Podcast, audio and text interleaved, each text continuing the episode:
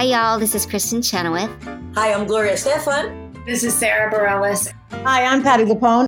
This is Lin Manuel Miranda. You're listening to the Broadway Podcast Network. Hello, it is Ryan, and we could all use an extra bright spot in our day, couldn't we? Just to make up for things like sitting in traffic, doing the dishes, counting your steps, you know, all the mundane stuff. That is why I'm such a big fan of Chumba Casino. Chumba Casino has all your favorite social casino style games that you can play for free anytime, anywhere with daily bonuses. That should brighten your day a little. Actually, a lot. So sign up now at chumbacasino.com. That's chumbacasino.com. No purchase necessary. VGW Group. Void were prohibited by law. See terms and conditions. 18 plus. Okay, round two. Name something that's not boring. A laundry? Ooh, a book club. Computer solitaire, huh? Ah, oh, sorry. We were looking for Chumba Casino. That's right. ChumbaCasino.com has over 100 casino style games. Join today and play for free for your chance to redeem some serious prizes. ChumbaCasino.com. No purchase necessary. Full prohibited by law. 18 plus terms and conditions apply. See website for details. Andrew, tell me a little bit of what the National Review thought of Mary Poppins Returns. Mary Poppins Returns rectifies dated gender notions by making the nanny inhumanly asexual but enlightened. That's a good one. That's a good quote. Uh, let's see what else we got. Mary Poppins Returns hits rock bottom when Mary visits her cousin Topsy, paid by Meryl Streep doing a Russian accent. The political overtones of Streep's show-offy turn. Everything is supposedly upside down in the era of Orange Man Bad. Suggest that Trump derangement syndrome has damaged liberal show business.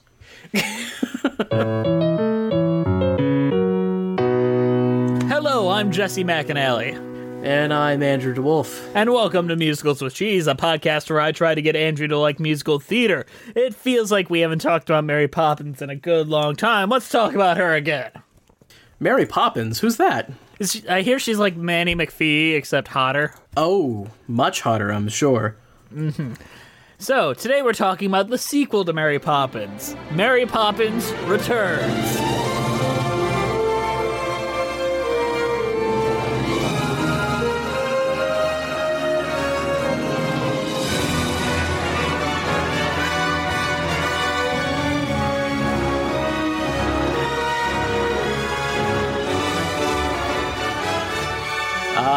Is this the uh, the sixth movie in the franchise?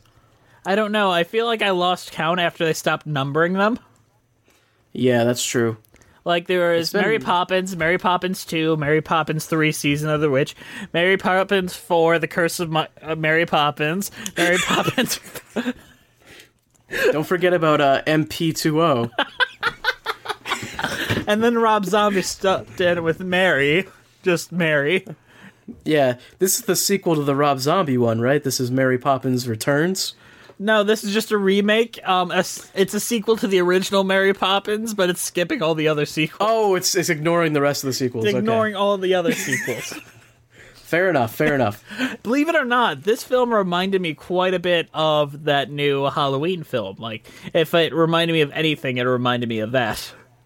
Mary Poppins Returns is a 2018 American musical fantasy directed by Rob Marshall with a screenplay by David Magee and a story by Magee, Marshall, and Do- John DeLuca. Based on the series of books by P.L. Travers, the film is a sequel to the 1964 film Mary Poppins and stars Emily Blunt, as Mary Poppins, Lin Manuel Miranda, Ben Whishaw, Emily Mortimer, Julie Walters, Dick Van Dyke, Angela Lansbury, Colin Firth, Meryl Streep, and it's set in 1930s London, 25 years after the events of the original film. It sees Mary Poppins, the former nanny of Jane and Michael Banks, returning after a family tragedy. Why did they decide to make a sequel this long afterwards? Because I think a few years ago they released Saving Mr. Banks, which did pretty well, like both critically and financially, and they realized, hey, there is still a place for Mary Poppins in the general zeitgeist.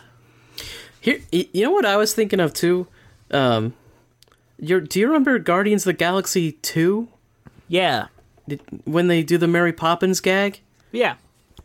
Do you think that was almost like them trying to plant the seed like Mary Poppins? Mary Poppins exists. Remember Mary Poppins? It might have been, but it also might have just been James Gunn trying to tell a joke, which tends to get him in trouble nowadays. Yeah. He probably uh, that's probably part of the reason he got he got banned from Disney, is he brought up Mary Poppins too early for the ad cycle. But the film has done well. It's grossed over $200 million worldwide and received generally positive reviews from critics. I literally watched this about two hours ago. Um, uh, you know what? It's okay. That is much more positive than I am, sadly enough. I'm going to be the negative Nelly on this episode. Okay. Um, few things that we should probably say, like, uh, if you haven't seen this and you don't want spoilers, don't listen to this. Yeah, we're going to spoil it because we have opinions throughout it. So if you really, really are wanting to see it and you haven't seen it yet, just go. Go out and see it. Yeah, don't listen to our show first because we are going to spoil everything. Um, pretty much because we have a lot to say on it. um Halfway through, Colin Firth has an abortion and it's really dark. You know what? This is going to be a lot easier than our last episode. I'll say that. Yeah, because we were a little bit scatterbrained in the last episode since the first Mary Poppins film doesn't have a plot. It's just a bunch of fragmented events leading to a climax. This one very much has a plot. Yes. So in this one, it's basically following uh, the two uh, child leads from the first movie As adults. uh, that are grown up as adults. Um, their parents are dead. Rip. Uh, and They're up They're with still Connor living in the Murphy same house. in the sky. they're still living in the same house, though. Uh, well, at least one of them is. Michael's still living in the same house, and I think Jane moved out. Yeah. Um, she went to a, like, bachelor pad. a flat. She's got a flat. Uh, so Michael owns the house, but he had to take out. Uh, is it a? What is it? A? They say a loan. Is it a mortgage? I think he had to get, like, another mortgage on the house because his wife started dying of cancer, which I didn't want to know that cancer still existed exists in the Mary Poppins world. Yeah, and it's like that whole. I mean, we'll get back into that, but that whole thing is just like sad, and it's like The only way you die in Mary. Poppins is dying laughing. Yes, and you have to be at least a mild antagonist to do so. and like 900 years old. Those are the criterias for being dead in Mary Poppins universe. Okay, but yeah, he took out a loan, but he can't pay it back, so he has like a certain amount of time. It's a ticking clock kind of plot. Like you gotta get, you gotta get the money. By midnight on Um, this day. Midnight is the very important part.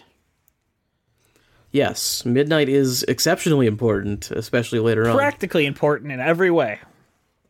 The thing is, it's not Mary Poppins coming in and dealing with an interpersonal problem within the house like it was in the first one. It is very much dealing with a household that is relatively happy. Like, Michael is a good father.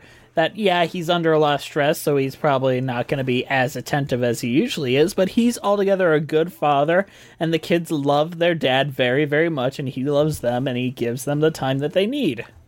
And the kids are really well put together too. It's not like they're running off and shit. They're actually, you know, they're pretty organized and stuff like that. The thing about this, it's kind of like the reverse message of Mary Poppins, um, where Mary Poppins comes in, the original, to two relatively unruly kids that are being force fed structure by their father, who is militant and all that. And he, she teaches them, like, it's okay to be able to have fun while doing the things you need to. And she basically teaches the same lesson again to kids who are very well behaved that had to grow up too fast, not because their father forced them, but because circumstances and their mother's death forced them to become much more mature really fast because of the world they live in. And she's there to teach them, hey, don't grow up too fast. In this film, at least. Yeah. So I said in the last episode that this, uh, that the last one, the original Mary Poppins, is the reverse of the Cat in the Hat. This is just the Cat in the Hat. Invite a little chaos in. But in that, in the fact that she is inviting chaos into their life instead of like it's almost unstructured chaos, unlike in the first one where it was very structured chaos. It almost feels like think- she's way goofier here, a little bit too cutesy, a little too smiley because she's trying to make the kids less serious. I think a lot of the problems I have with this stem from that as well. Mary Poppins doesn't feel the same tonally because she is having too much fun doing everything. Whereas before she like she basically restrained herself to not have fun and let other people have fun, basically. I don't know. like she would let everyone else goof around before she'd goof around. And in this one, she is literally the first one to goof around and put the kids basically in danger. Yeah, it's it's weird. It tonally it's like they're trying so hard to get that whimsical magic Mary Poppins feel that they're like, well, Mary Poppins, she's magic and whimsical. She has to be really smiley and and fun, but that's not actually what was li- what it was like in the first movie. Where I, and Emily Blunt, bless her heart, she is trying very hard, and I loved her in Into the Woods, where she made a lot of choices that I that were different that I liked, and I feel like she's trying to put her own stamp on this, but she comes off as Mary Poppins, like at a Disney park, if that makes sense. She's filling her the shoes she's trying to fill are too big. Yes, and she tries very hard, and I'm not saying that she fails; it's just not quite there. Okay, let's uh let's kind of go through the plot before we get into this kind of discussion. I All think. right. Um, describe for me the plot, just basically step by step. I mean, basically at the very beginning, there's just like chaos in the house, and the lawyers, some lawyers show up to tell uh, Michael that he has not paid on his loan for three months, which you think he would know, especially since he works at the bank that he has the loan from, but I guess not. His wife dealt with all that, Um, And and, he sets uh, up that he's an artist, so I'm willing to accept that. Yeah, I'm willing to accept that he's a little scatterbrained. Uh, so they set up that his house is going to be repossessed in a certain amount of days if they don't repay the loan. And of course, it being the 1930s, he doesn't have the money. Um, but they say that the their father had shares in the bank that they could use to pay it off. And so basically, that's the MacGuffin. We got to get those shares to Yes. the bank, which the kid very quickly finds and sews into the old kite from the first movie. Well, we don't find that out until the end. But you could tell, like, on, I knew right when he picked up that sheet that that was the fucking shares. I honestly, I thought the shares might have already been on the kite. No, it it was very obvious. The kid picks it up, looks at the family, and it shows the camera like it's the shares. Hey, that's the shares. He's gonna put it on the kite. Mm-hmm. And then the kite becomes the MacGuffin. You gotta take all those objects from the first movie and make them important. It's like R two D two in the map to Luke Skywalker. Yeah, it's like, why does R two D two have that? Why is it in the kite? Why did he draw a picture on the back of the fucking really expensive piece of paper? Who knows? Either way, the kids are sent to go get food because apparently they don't have any food. And then the youngest boy runs off to follow the kite, runs into Lin Manuel Miranda, who's like, Let me help you get that kite. And they pull it down, and Mary Poppins shows up. Uh, and I feel like it's a little bit early, isn't it? It's early, and I think it's a weird entrance for Mary Poppins because basically immediately she's showing that she's like super magical. I mean, the kids saw that she was super magical and flew down in the first one, too. That's true. Uh, so I guess it's not too too different. Yeah, it's not crazy different, but, But- I don't like the fact that she already knows everyone's names. Yeah, that was not in the first one, and I was thinking that when they were doing it. I mean, if Mary Poppins had come back in between, like when they were infants and all that, and all, but no, she's been gone this whole time, unless she's like just keeping an eye on her from her giant cloud in the sky. Well, I think in this one they really go all out with Mary Poppins is fucking a god and is all knowing. all knowing perfect. And it's obvious that Jack the lamplighter also has a history with Mary Poppins. Yes, because he worked under he worked with Bert. Yes, they were good Although- friends. Well, he is Bert. No, he's a lamplighter, different character from a different book. I don't care. They dress him up in the same outfit. He has the same role. He's Bert. Yeah, but he wants to make make Smexies with the daughter, with Jane. okay, well, the daughter didn't exist in the first movie, so Yeah, she did. She was just really young. well, exist as a sexual object. well, the thing is, okay, here's a little story about when I saw the movie in theaters. Sure. So it's at the animated segment, and Lin Manuel Miranda and Emily Blunt are like full charm at one another. And my girlfriend just leans over and she's like, I want them to fuck. and I was like, Mary Poppins doesn't fuck anybody. Yeah, no, that's not a thing. Don't. and then I was really glad that No. later they give him the love interest of Jane. I'm like, oh, that that fits, so that we don't feel like any of that sexual tension between him and Mary. I don't like that there's any romantic element to this at all, though. I don't mind it. It's kept under. It's kept in the under, and it's kept cute. It's kept very cute and charming. I like it. It's one of the few things I'm like, that's new, and I like it. I don't like it. So Mary Poppins comes in, basically is like, I, I demand a job, and Jane's like, oh, she must be so poor. Give her a job, Michael. I mean, she actually is pretty poor. She doesn't have any money, does she? I mean, I can't imagine that she does. She has a wealth outside of that. She can just go into paintings. How does she pay for things? Where does she? Have we ever seen Mary Poppins eat? She probably doesn't need to eat. We saw her um, take her medicine, which was rum punch.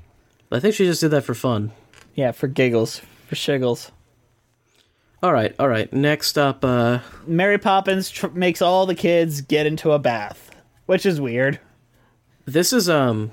So remember in the in the first ep- like the previous episode we talked about the first movie, and we mentioned that all of the fantastic elements come circle back around and have a point.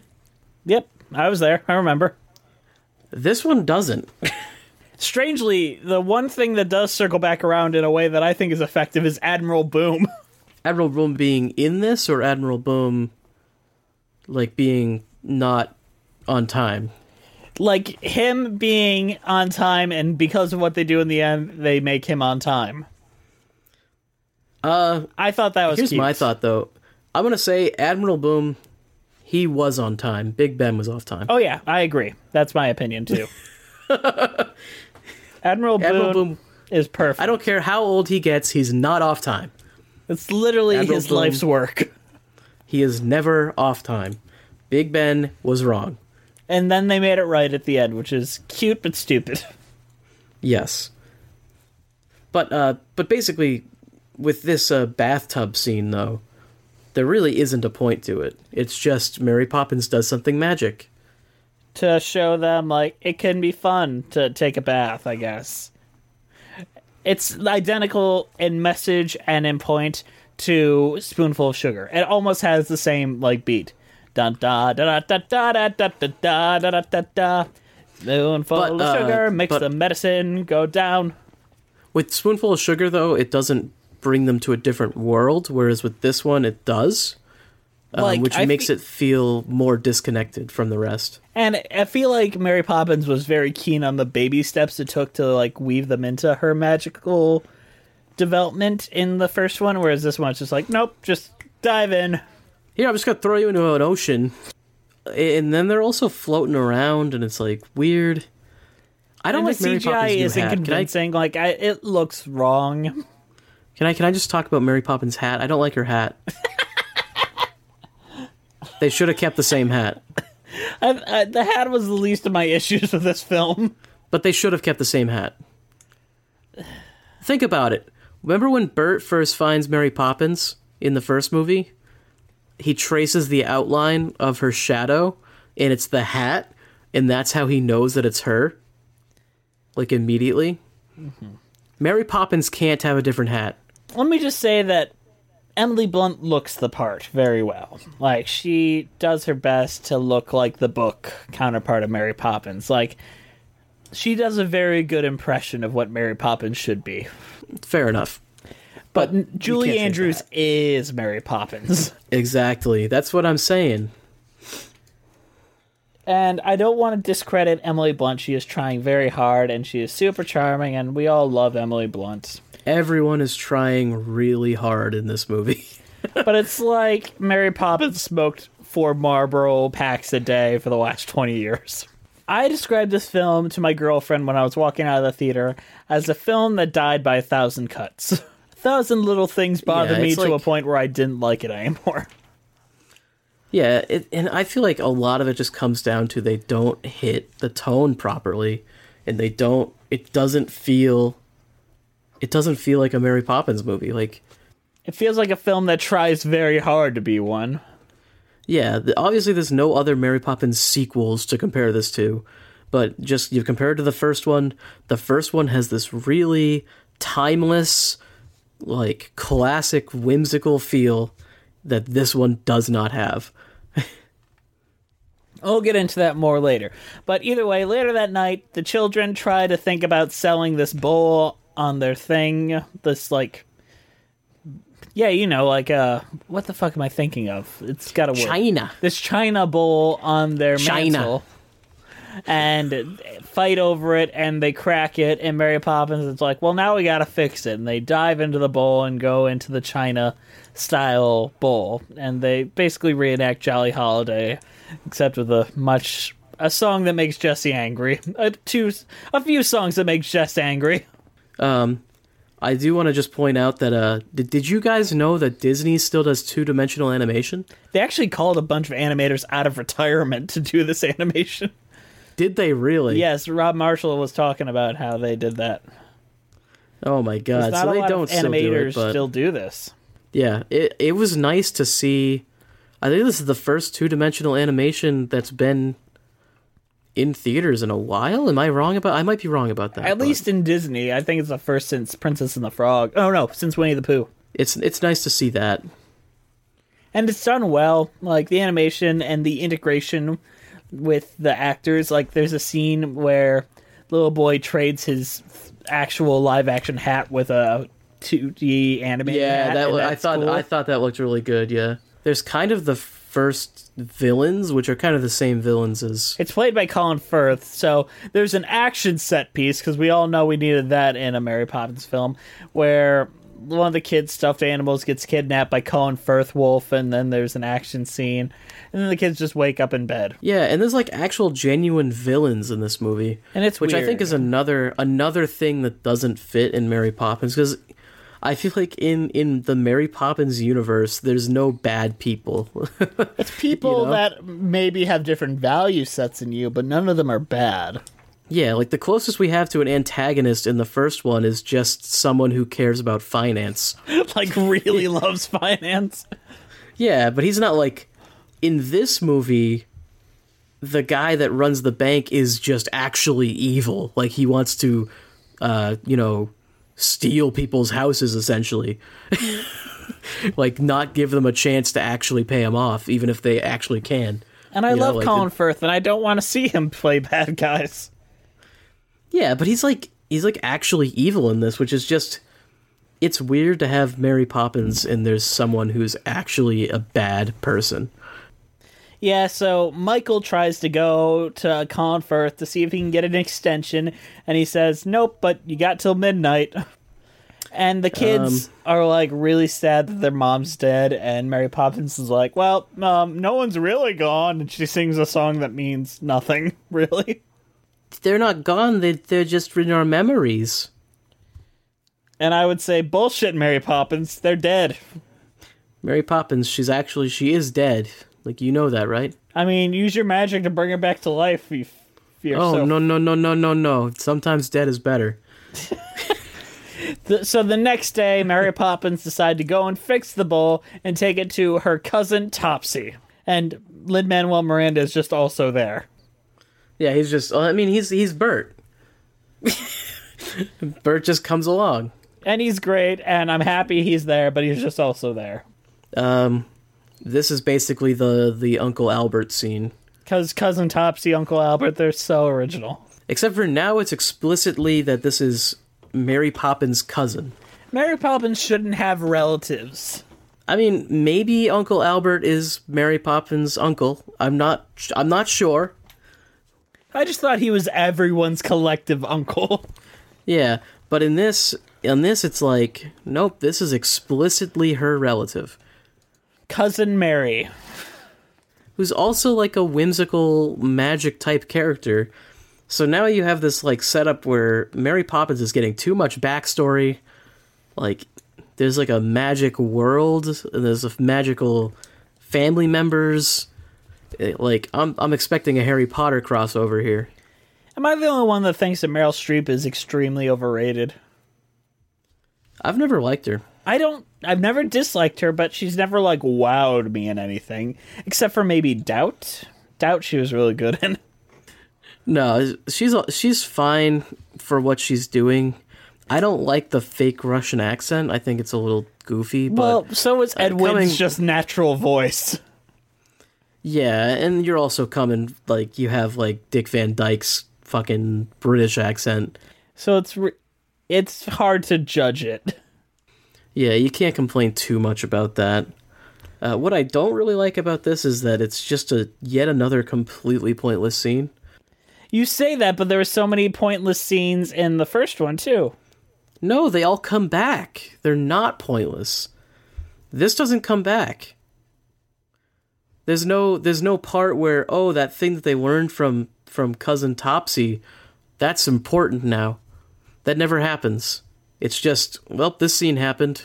And this is where Mary Poppins smiley, like she's just smirking her way through this entire scene. The the the uh, original Mary Poppins from the first one would have been mad at her. Like, get your shit together. She would have been like, "You need to fix this, and what is wrong with you?"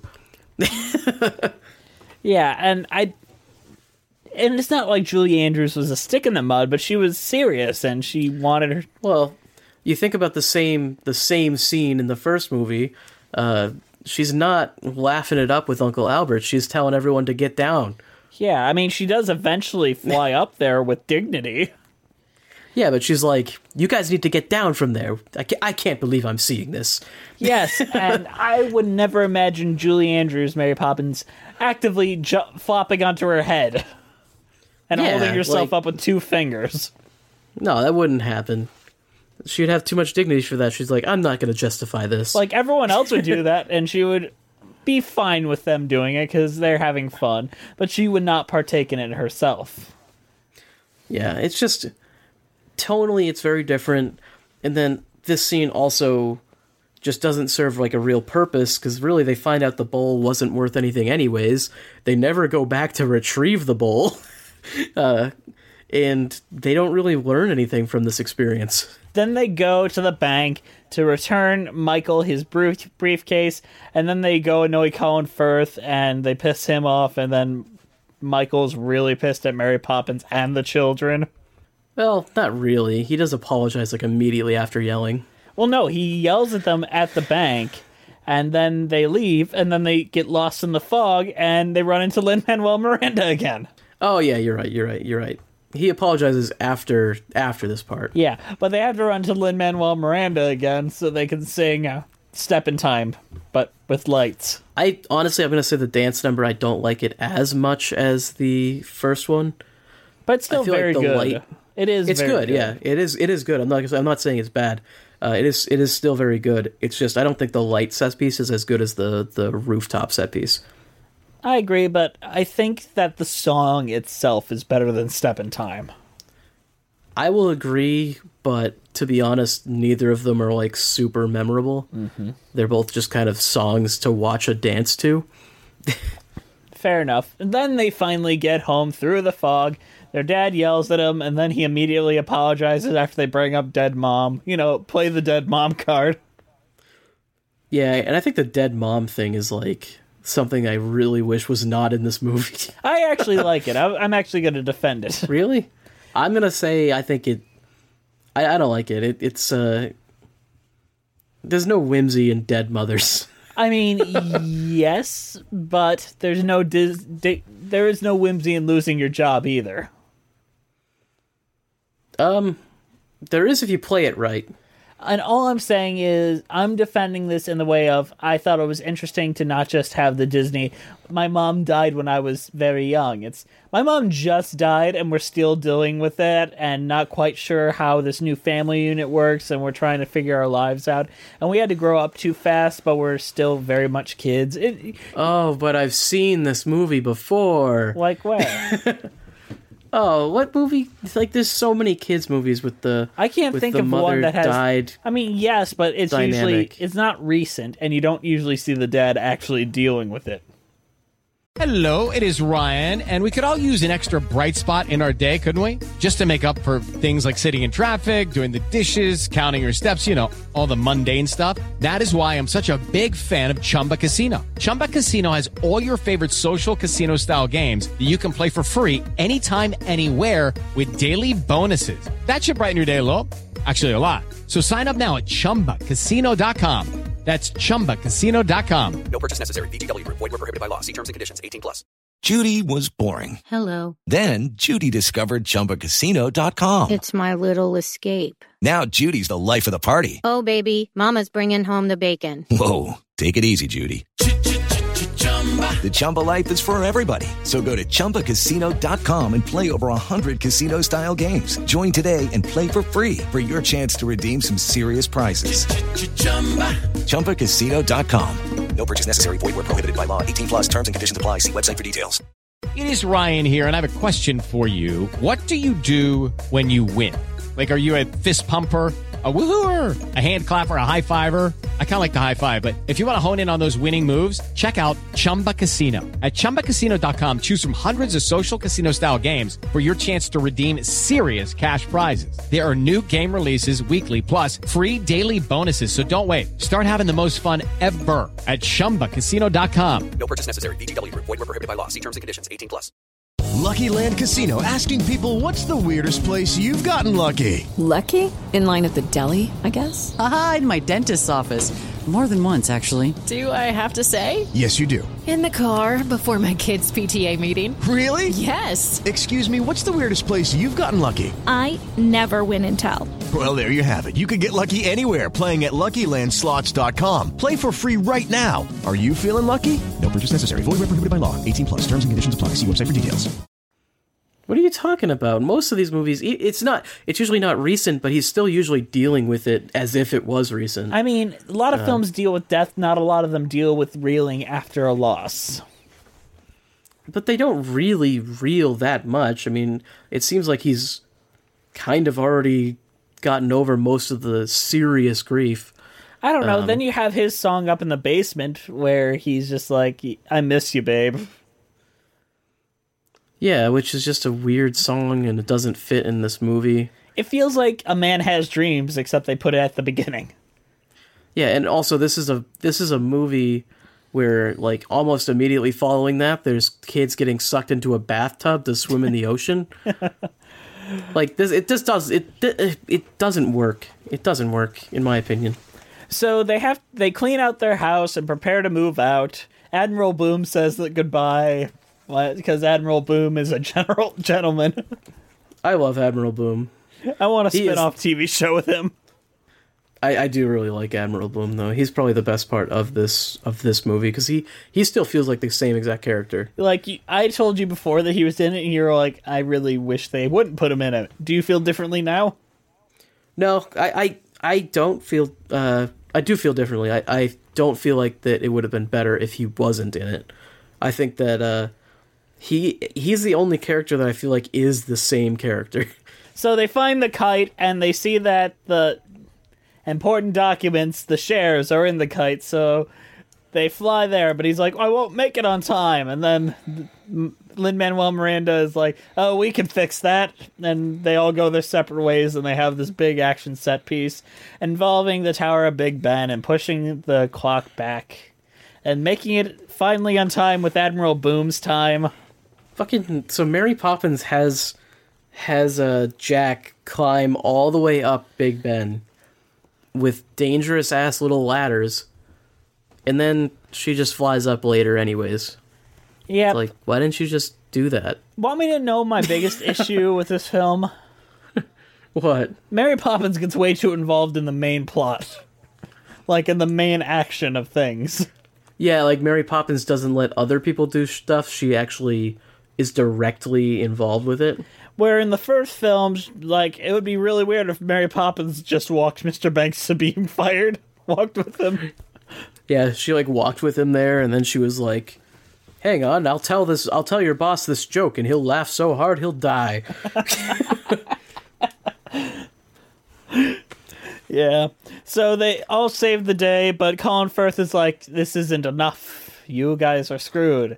And then in Oh, walks yeah. Dick Van Dyke as Mr. Dawes Jr. Um, it's cool to see him. I, honestly, I wish he was playing Bert. I know they couldn't have done that because it was only twenty years, and Bert probably would not be that old. But uh, I still, I, I don't know. I miss Bert. But Jack does his job. He kind of talks to us. He sings to us at the beginning and end.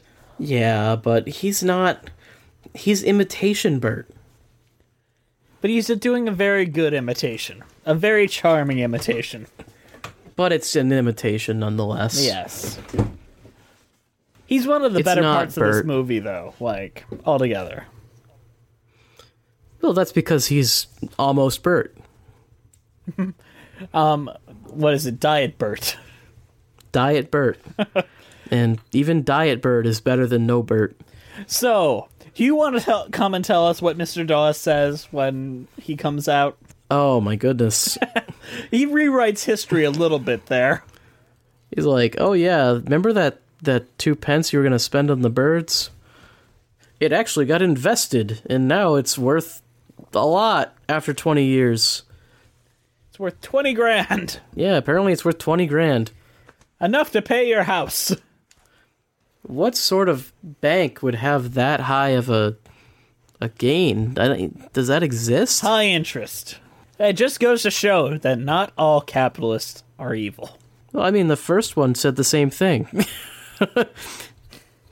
Except for the first one didn't have any evil capitalists. The, fir- the first one just had uh, ones that were a little bit too into it. They were just they, they went to capitalist con. They they Yeah, they're like- cosplayed as money.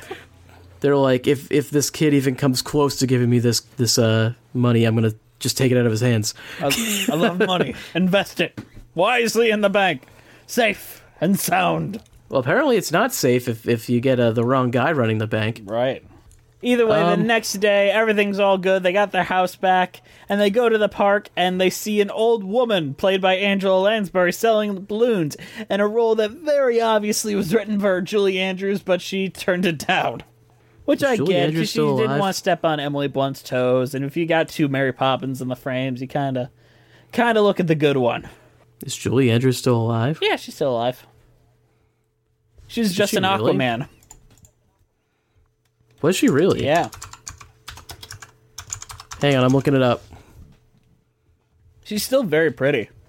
How did Julie Andrews end up in Aquaman instead of Mary Poppins Returns? Isn't that crazy? I think she should have taken the role, to be honest, but whatever. I get why she didn't, though, if that makes sense. I get it, but I mean, come on. Because as soon as You you, see Dick Julie. Andrews, you're kind of. Your mindset in this world is kind of blown apart by, like, there's the real Mary Poppins. Which one's the real Mary Poppins? Yeah, but we also have uh, you know, the real Bert shows up. Yeah, but he's playing Mr. Dawes, a character he played in the first one. But he's dead. he's playing a character that was dead. And I- Oh well. they all grab balloons and fly around in the sky, and I actually like this song. we'll talk about that later. But Did Mr. scene- Dawes make an appearance with the balloons? I don't think so. He should have. That would have been. You know, when I first saw Mary Poppins, like when I was a kid, I always thought that Mr. Dawes Jr. was actually flying his father up on the kite because you never see what kite he's flying. So I was assumed he was. For some reason, that was a connection I made. Like that would have been a really funny gag. Oh, because he was laughing and he was flying away. Yeah, I thought that would have been funnier than him just dying. Where's your father? Oh, he's up there, and he's just attached to like the string, laughing. You know what I actually don't like at the end here? What do you not like about the end of this film? When the villain shows up and he takes a balloon and it, it falls and he can't fly? Because of his chronic erectile dysfunction. I think it, it speaks to the the tonally how it's messed up. Like in the in the first one, yes, the villain dies technically. well, the quote unquote villain, you call him a the antagonist, dies, but he dies laughing and he he does fly and he experiences magic and stuff. you know? Enjoy. Yeah, and I guess in this one, it's just perfectly fine that they have this character who is literally so irredeemable that he can't even join in on the fun. Yeah. Angela It's like- Lansbury is charming to watch. Like, I'm so glad she's still working despite being a thousand years old. Jesus Christ, Jess. a thousand years old. Oh my god. She's you're so- been alive you're so through like mean. Hitchcock's films. Jess, you don't ask a woman her age. She is quite old and still quite wonderful and charming, and the song is so charming. The last scene when with her and Mary Poppins, she's like, "Ah, the grown-ups will forget it by morning." I think this was my favorite part though, when they all flew up into the sky. Except for that one nitpick that I had where I don't like that the villain exists. My nitpick is suddenly at the end, like as soon as Mr. Dawes Jr. shows up, they feel like, all right, we've we've held back from playing any of the themes up to this point. Let's just throw them all at you. Let's go fly a kite, feed the bird, bring them all out. Come on, make you cry from nostalgia. You think this was an original movie? No. I will appreciate that they never said supercalifragilisticexpialidocious in the entire film. That would have been a I think that little too one's- far. that one's too iconic and too specific that you can't do it. Yes, I agree. Some shows have mid show announcements. Can you imagine that? All right, so thank you guys. We're sorry to interrupt you in the middle of the show, but we're here to chill at you.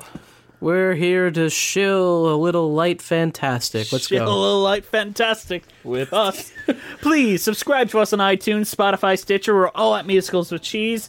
We would also please keep reviewing us on iTunes. Get us up there on the charts. We're gonna keep doing giveaways for you guys, so it's always beneficial for you to guys keep keep reviewing. We're also on Patreon at Musicals with Cheese. Please, if you got some free cents um, every now and then, throw them our way. It'll help us make better and more quality content as well as more content. We are on Twitter at Cheesy Musicals. Yes. We're personally on Twitter. I'm at Hey underscore Ductor, and uh, Jess is at uh, at Jess McAnally. Jesse McAnally. Oh, Jesse McAnally. Pardon me. Our Instagram is Musicals with Cheese, and much like our Twitter, we have personal ones. I'm at Jesse McAnally, and Andrew is at Hey underscore Ductor. And we're email at musicaltheaterlives at gmail.com. Our title card was created by Jolene Casco. Her Instagram is Jolene Casco. Please give her some attention. She's great.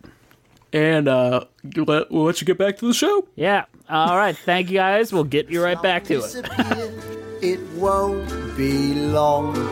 Sooner than you think you'll hear some bright new song.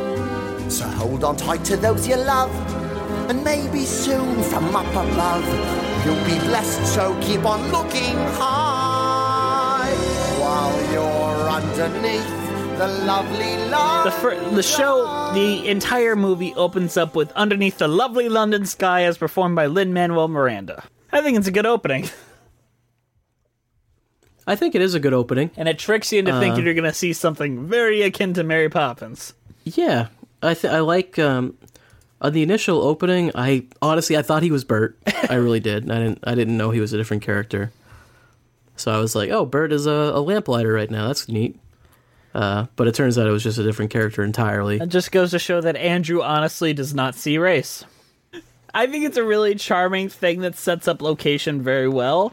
And apparently they went through like 50 different variations of an opening number, and this was the first one they wrote. And then they just did a bunch of other ones, and they were like, oh, fuck it, just go back to the first one. They wrote like a bunch of different ones, and they just fucking scrapped them all, or Yep. what? They, because it's it's the first time you've seen Mary Poppins in the world that they live in, and you want to make sure it's good. And they scrapped all the other ideas and went back to their very first one. It doesn't. I, I feel like it doesn't set up the tone as well as Chim Chimney, but I feel like that would be a really tough one to match, anyways. So And but it does go into a really nice overture, and I really do like like the overture, like the painted like ideas of what the film will lead to lead us to. I feel like the paintings are something that might have been in an earlier draft of the story or something, because they're never really brought up. I don't think. I think it's just a tribute to the first one with Bert and his chalk art. Well, I think it's a. I think it's something to do with uh, Michael, Oh, Michael uh. Banks, and his paintings because he says he was an artist. I thought. I well, I didn't think at the time. I thought it was just a tribute, but I feel like it was gonna be something that was brought up, and they never did it. Eh, I never got that impression. When you first watch it, though, it's a tribute to the the chalk art and all that. And it's charming, and it made me feel like I was gonna get a better film than I got. I've been negative this whole time. I'm gonna try to be more positive here because I think Jess is about to go off on some rants. so I, I don't I don't like this film that much. I give it like if I'm gonna give away my rating, it's like a four out of ten. I'd probably give it like a six or maybe a seven. That's that's still too kind for me. It does a lot of things. I mean, Mary Poppins as is a ten out of ten. So you know, See, my starting point for any film is five. You can either lose points or gain points. so you're saying that this one basically just lost one point. Yep, it's not terrible, but it lost points. Would you give Mary Poppins a ten? Yes. For everything's in disarray. These rooms were always full of magic. That's vanished since you went away.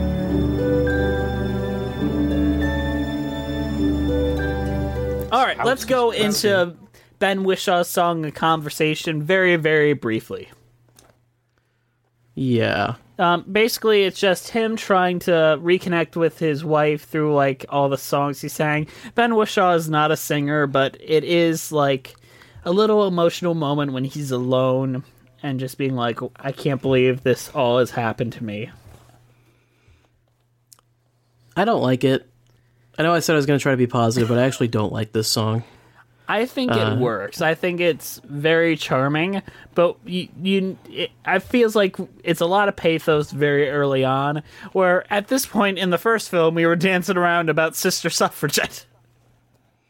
Yeah, like this is it's way way too like somber for the first song that we really hear after the uh after we're actually introduced to the main characters. Uh it's just, it just doesn't I don't think it works. But I've already I've already said that I don't even like this whole like aspect of the plot where there's the dead the dead wife anyways. Uh, and I feel like the movie would work better without that, but I feel like this show, this film, does rights a few wrongs of the first film, or at least in Rob Marshall, the director's mind. I mean, not in mine. And what's that? Um, in this film, only Mary Poppins and all the fantastical people, plus Jack the Lamplighter, are the ones that sing until the very end, and this is the anomaly anomaly in it. Like in the original, like the dad sang, the mom sang, um, everyone sang because it was just a musical. And in this one, it's Yeah. mostly just the fantasy characters, except for this pretty much a cappella song in the attic. Which is barely even sung. Yes. And I'm trying to figure out if that was like an intentional choice or if it's just like, was there songs for Jane and Michael to begin with or not? Or did we just not need to set them up? Yeah, it's it's- it's odd, especially when you have this pretty serious subject matter, and then you're not going to elaborate on that with songs, which is basically what a musical is for. Right. Like, if you have these like deeper emotions, you should probably have more songs about it. But instead, they have, like the original Mary Poppins, they have more just fun songs that are like dance numbers and stuff, Mhm. which is what I wanted. So this song is like, why is this here? I think it should have been a Jane and Michael song where they connect as siblings. Where did the magic go kind of conversation? Like, I think that could have worked. I feel like it might have worked better if it was just like he got divorced or something like that. Eh. The fact that his wife is dead is just so fucking. It's just such a buzzkill. for for a, a movie that I, I went into and I'm like, oh, we're gonna have a, I'm gonna have a fun time and there's gonna be dancing and singing and and it's like my wife died, my wife died. It's like okay, cool. That's that's okay. Mary Poppins returns. underscore. My wife died. I always wish that they just didn't have this because it's just, it's pretty much just to set up the plot. it's like, oh, his wife needed to die so that there is this ticking clock, like, I'm going to lose the house mm-hmm. thing. Because you could have had this story without that aspect of it. One of my favorite parts of the And just- original Mary Poppins was the fact that both parents are alive. Yeah. And they're not even like that bad of parents, really. Like, I mean, the- obviously the dad is strict. The dad is strict and distracted, but he's not like, like abusive. I'm not gonna like beat my wife, kind of fucking.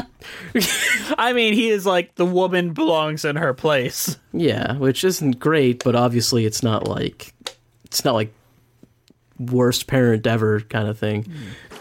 Some people like to splash and play. Can you imagine that? And take a seaside holiday. Can you imagine that? Too much glee leaves rings around the. All right, then we move into Mary Poppins' first song. Can you imagine that? Yeah, which is a great song to follow the one we just had. Um, I'm gonna let you talk about what you think. This is the type of song that I wanted in here. It's a it's a more of a fun kind of a set piece thing. I think it's too early for them to be going on this uh, really over the top world changing adventure. I just feel like Um, everything they do after that, like visually, just won't live up to it. Well, they try to have everything be like that over the top. But I think uh yeah, it's just too early. Like at this point in the last one it was uh you know, them cleaning the room, which had some cool practical like type effects like reversing footage and shit, I think. But like it wasn't like, oh, they're in a literally a different world floating around. And I also don't like the lyrics much. I didn't listen to it multiple times, so I didn't really catch too Some much Some people like to splash and play. Can you imagine that? Oh, that just makes yeah, that's a little cringe. Like a lot of the lyrics in this song specifically make me cringe, but I like the melody, like ah, da da da da da da da da da da da da, which they use as Mary Poppins' theme throughout the entire film. And I'm like, oh, that works as an instrumental, but I hate the words that you have put to it. They could have just put different words to it. It probably would have worked fine. It probably would have worked better for me personally. I just didn't much care for the lyrics here. I'm gonna stay positive though, and I'm gonna say this song is okay. I mean, I'm not. I don't Um, hate the song, but the lyrics kill it for me. Like, I, I'm not a fan of the lyrics. It's definitely not nearly as good as uh, like Spoonful of Sugar. But it's identical. Um, it's like almost identical in cadence as well. It's identical in like tone and where it is and and uh, how it's used and everything like that too. Um, but it's just not as good. yep, that's that's fair. All right. But I think that's that pretty much that sums up this whole fucking movie though. you know, like it's the same but not as good. Loves the very top drawable, always unquotable Royal Doulton Music Hall. the Royal Doulton Music Hall. I've got a very specific issue with this song, and it is 100% a nitpick and just Jesse complaining. And what's that? What do you got? It's literally just the way Emily Blunt delivers the line, the like title song. Okay. She's like, What, what's wrong with it? She's like, it's a way that Julie Andrews is Mary Poppins, and I would never say this. Like you can hear this song, and it's a fine song. Oh, is it is it the way that she does like the blues growl? Yeah, I hate it. I hate it. Musical. That actually stuck out to me as well. Uh, when I was watching it, I was like, "Why? What's the blues growl?" That's not something that would have been in there before. And that was a red flag for what comes up afterwards. It doesn't feel natural to the character. It feels like Emily Blunt was just having fun in the recording studio and they're like, "Oh, that's like charming. Let's put it in there." That's so cool. Oh my god, she's being so quirky. yeah, I don't like that either. I didn't like it either. And it stands out. It doesn't feel like Mary Poppins. And I know that's like a really hipstery thing to say. It just doesn't feel it's ruining the integrity of Mary Poppins, but it feels that way to me. Look, man, there's certain things that exist that are just whimsical and genuine, and you can't fuck with them, okay? And those things are Mary Poppins, the Muppets, and there isn't any others. It's just those two.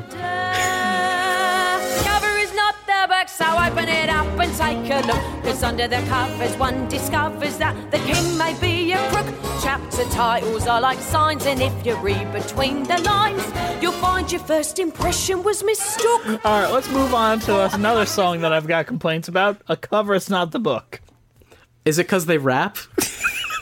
No, I like that part, actually. That felt very Mary Poppins to me. Really, it didn't to me, but okay. Like, it was just patter, r- like spoken patter. It's fine, it's in the first one. When you have patter, there's like instrumentation that goes with it. Rap has different instrumentation. Th- There was no instrumentation to his in the first. Exactly. And the first. Which makes it spoken word.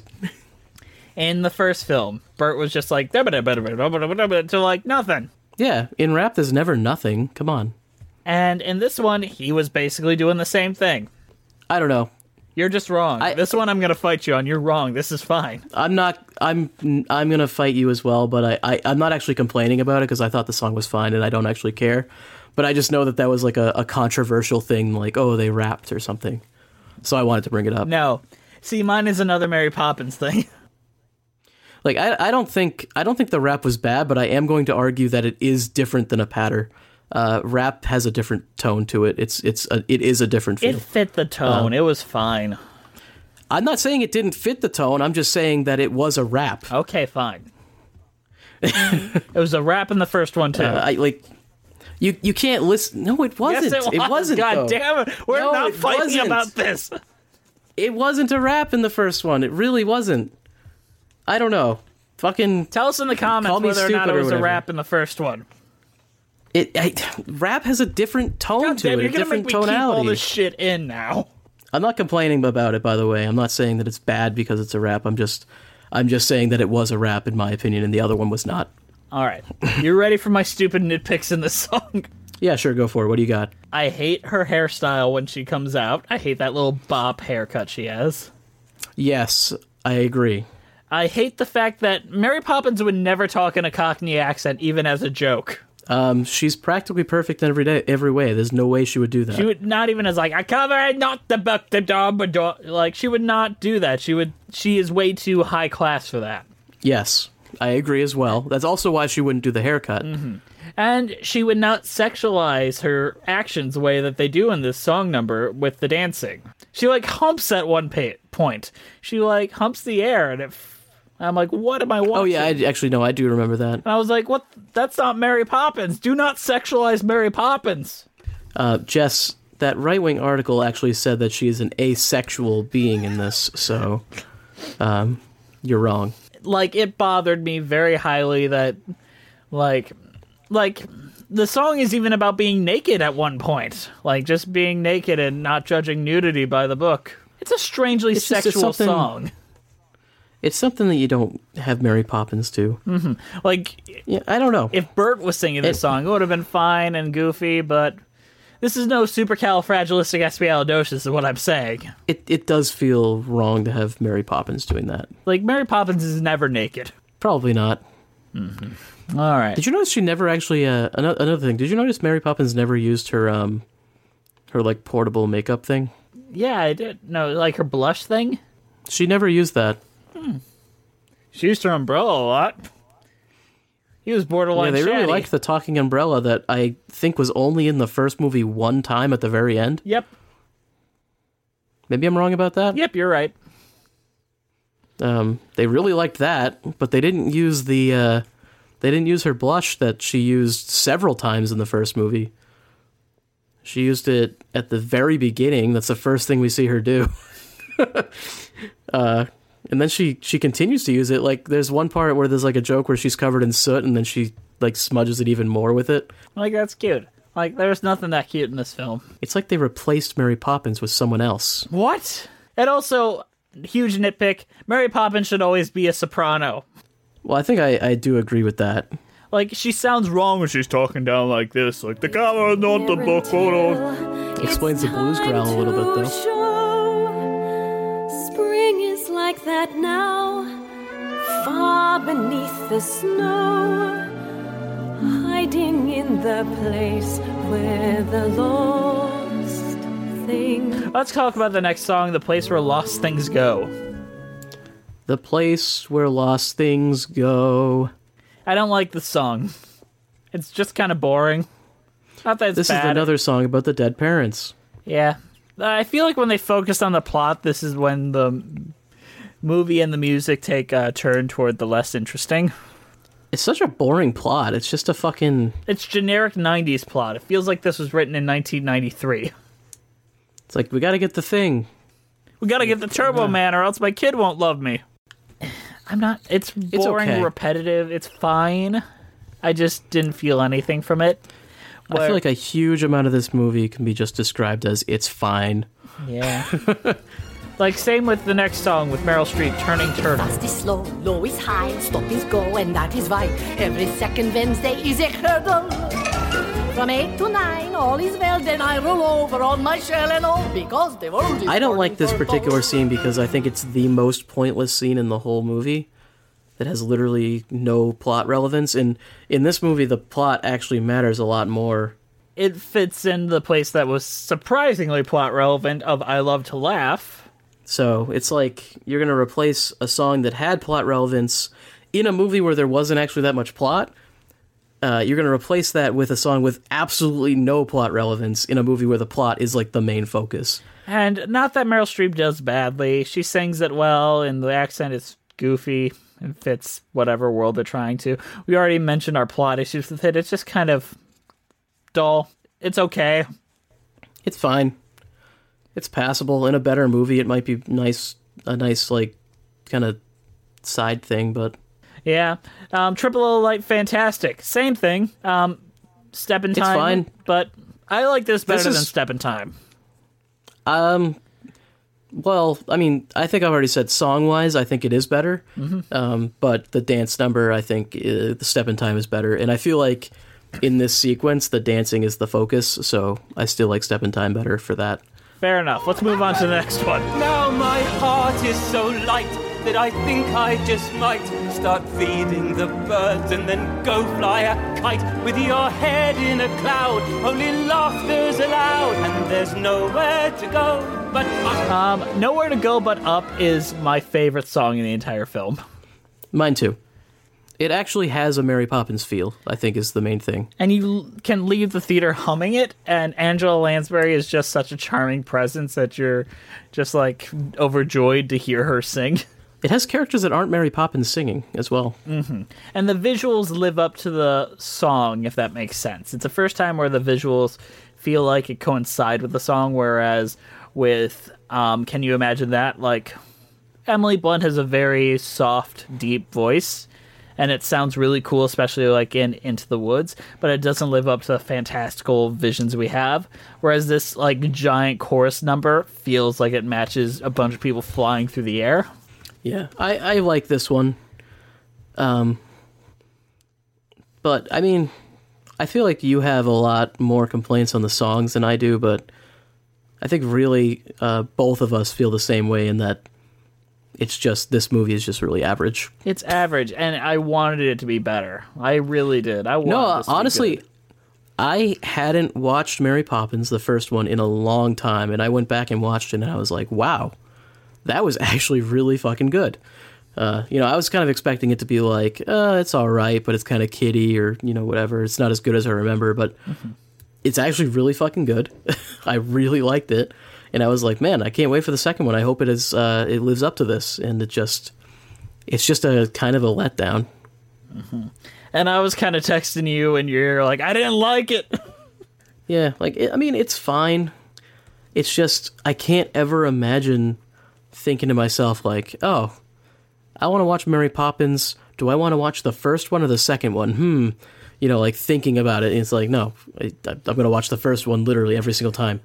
I might turn on Nowhere to Go But Up, like on YouTube every now and then. Yeah, but like, would you ever be like, "Hey guys, let's have a Mary Poppins marathon and watch both of them"? it's like, no. If you're gonna watch it, you're gonna watch the first one, and then you're gonna go to bed. Uh, so, Andrew, what is your overall thoughts on Mary Poppins Returns and your cheese rating? My overall thoughts, I feel like I've already given those pretty much, but it's it's average. You know, it's it's just painfully average. With this particular movie, I know average is not like a bad thing necessarily, but because it's such it's a follow-up to a movie that is so good, I kind of just wish they didn't make it. I agree with You you. know what I wish this film didn't exist. Yeah, it's like the first one is just so fucking perfect. It's like, why did you make this one? You know, you obviously didn't have anything to add. You didn't have anything to say. You couldn't recreate the magic of the first one. Why is it here? Why did you do it? well, if I can say one thing positive about making Mary Poppins Returns, is now whenever I watch the first one, I will see Michael as a character and think, hey, he grows up, has three kids, and his wife dies, but he still has a fulfilled life. Instead of what I used to think was, that little boy grew up to die of stif- syphilis. Why'd you think that? Because the actor grew up to die of syphilis. I mean, in my head, those kids never grew up, okay? The little girl was in the new movie. She was in Mary Poppins Return somewhere. She had a cameo. Well, all, all I'm saying is Mary Poppins is like, it's such a magical movie that I don't really think about that. Like when I finished watching Mary Poppins, I never thought to myself like, oh man, I wonder what happens when they grow up. it's like, no, it just it ends. It's a bookend, and the book closes, and you put it back on the shelf.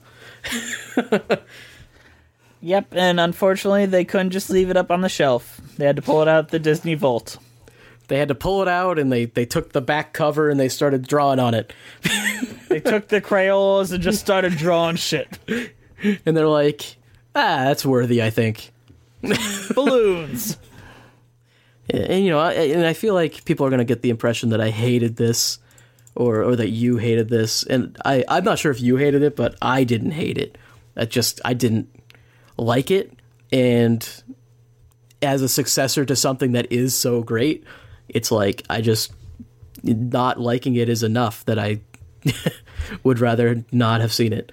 Um, I came out of it first at first just hating it. Then as time passed by and I listened to the soundtrack again and again and again, it's grown on me, but I still don't like it. Because I really didn't want to be up here just talking shit. I did not want to be the guy that's just being an asshole on the internet. You got enough of those. Yeah. And we, I mean, we, we goof on it, but we goof on everything, so. Mm-hmm. Even the stuff we love, we goof on. But I just didn't love this movie. Sorry, guys. Don't really know what to give it as a cheese rating. You know, I I mean, it is, it's cheesy, but it's so bland. Why don't you just give it like wax cheese? Like, it's a good imitation of cheese, but it's not quite that. It's not really cheese. I think I'm gonna give it, uh, ironically, American cheese because that when I think bland cheese, that's like, you know, you put that in a grilled cheese, but you wouldn't eat it. You know, You Like Kraft singles. yeah, like a Kraft single or something like that. It's like it's cheese, and it doesn't it doesn't taste bad, but like, am I gonna open it up and eat it? Probably not. Like, you have to mix other stuff with it.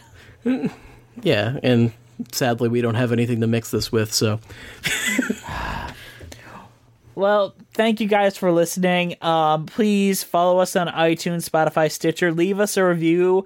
Um, we're still going to offer contests very soon um, for iTunes reviews, so keep reviewing. You could still be a winner. Uh, please, we now have a Patreon. Donate a couple dollars if you have some free dimes in your life um, so that we can stop living on the street recording this podcast. Um, follow us on Twitters at Cheesy Musical, and personally, um, Andrew is at Hey underscore Ductor, and I'm at Jesse McAnally. Our Instagram is Musicals with Cheese, and our personal Instagrams are Jesse McAnally and Hey underscore Ductor. Our email is musicaltheatrelives at gmail.com, and our title art our title card artist is Jolene Casco. Follow her on Instagram at Jolene Casco. Andrew, thank you for sitting with us and watching Mary Poppins Returns. I hope you've enjoyed it. At least had a good time talking with me. Uh, I, you know what? I can't say I didn't have a good time because I mean, there's been a lot worse things you've had me sit through. So, like what? What's the worst thing I've had you sit through? Uh, probably Rent. Still, I think I still, still Rent, and uh, um, I'm sure this is spoils, but we're probably going to be watching that again soon. So, okay, yeah, Jess just has his fun. Well, you got to watch it too, Jess. So, I actually have to watch it twice because I'm seeing it live on January 8th. And then, like, because I got free tickets, and you can't just go not go to a f- thing you're giving free tickets to. if it's Rent, I feel like you can, but okay. I'm sure the actors are very talented and they'll sing the parts very well. yeah, but does that matter? We'll find out.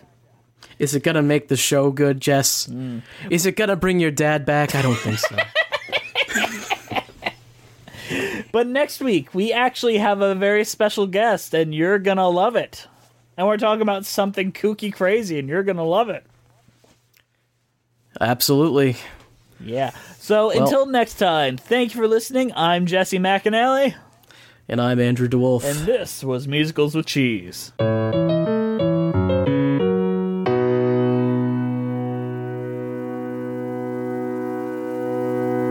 Hey, it's Leslie Odom Jr. here on the Broadway Podcast Network to tell you about the Rise Theater Directory, a program of Maestra Music. Rise is a national online resource designed to connect and empower backstage and administrative and creative theater professionals from underrepresented backgrounds. If you work or aspire to work in the theater community, this can help you find your next project. And if you hire theater professionals, search the Rise Theater Directory to find your next team. Create your profile now and get more information by visiting risetheatre.org. That's theater with an R E R I S E T H E A T R E dot org because only together we rise. It is Ryan here, and I have a question for you. What do you do when you win? Like, are you a fist pumper? A woohooer, a hand clapper, a high fiver. I kind of like the high five, but if you want to hone in on those winning moves, check out Chumba Casino. At ChumbaCasino.com, choose from hundreds of social casino style games for your chance to redeem serious cash prizes. There are new game releases weekly, plus free daily bonuses. So don't wait. Start having the most fun ever at ChumbaCasino.com. No purchase necessary. Group. Void were prohibited by law. See terms and conditions. 18 plus.